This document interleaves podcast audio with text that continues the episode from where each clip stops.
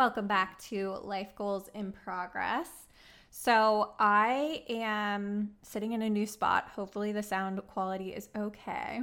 But I wanted to talk today about being present and especially amidst a change of seasons because I think so often we are jumping ahead when it comes to anything in life, right? Like, I think about us as kids and the way that we always wanted to grow up so fast. And looking back, you're like, oh my gosh, no, like be present, enjoy your childhood, right? It goes by so fast.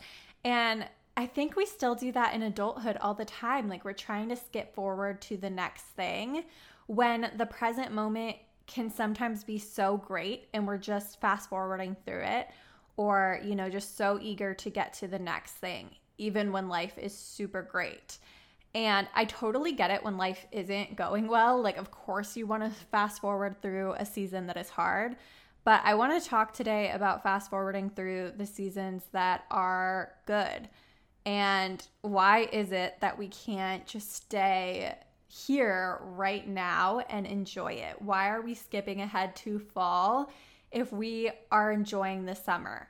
Like, what is that about us that always needs to be reaching for something new, whether it's new goals or whether it is, you know, just chasing something that isn't here for something, trying to trade for something more ideal.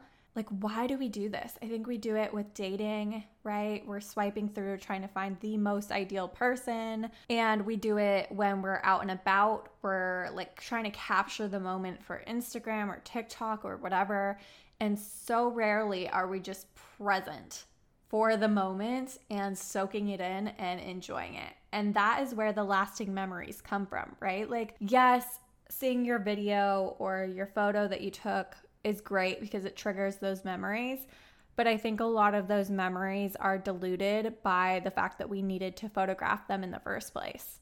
But I think being present, like most things in life, is one you have to practice so consistently because we are bombarded with so many distractions in life, so many reminders of the past, so many feelings of obligation to focus on the future. Like when you're in college or not go not in college, but like before college, and you have so much pressure to figure out what you're going to do after high school. And then after college you have so much to focus on about where you're going to go after college like what career are you going to go after? And just like so much pressure all the time to be thinking about our future. And so it definitely makes sense that we are not really trained to be present and to be mindful. And that's definitely something that even the you know, most profound thinkers struggle with. And really, I think a lot of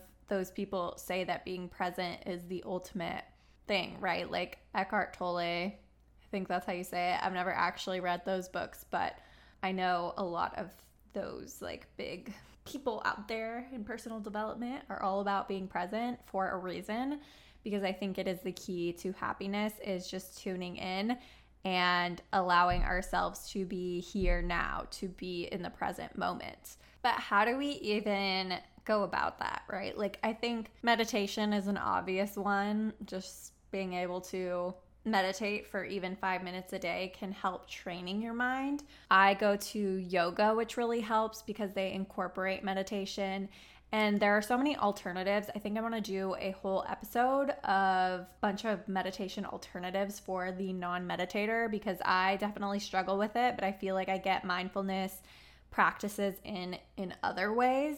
So there's not one way to be present, but I think a constant reminder to tune in to the present moment to put your phone away when you're with friends and to even do that when you are alone is such a powerful thing to do.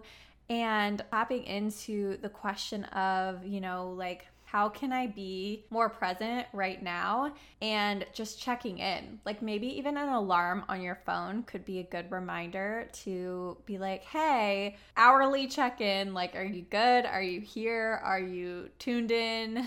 You know, just like, hey, hey self, like how are you doing? Because I think saying like be more present is such a ambiguous thing to say like okay great i would love to be more present. Or even having that as a goal isn't super helpful. Like you need to think about the ways in which you can incorporate that on a practical level because there's no way that you are going to continue to remember that when you're in your day-to-day life and you have a busy schedule you have things on your plate you have everyone and everything begging for your attention so, to be present and fully in your life without thinking about the past, without thinking about the present, is so difficult.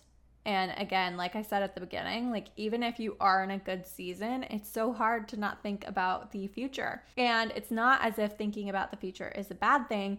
It's just that where we exist is right now, and everything in the past is in the past and everything in the future is in the future. And we spend so much time thinking about the future when we have no idea what that future looks like. And all we can really handle, like really handle, is what we're going through right now.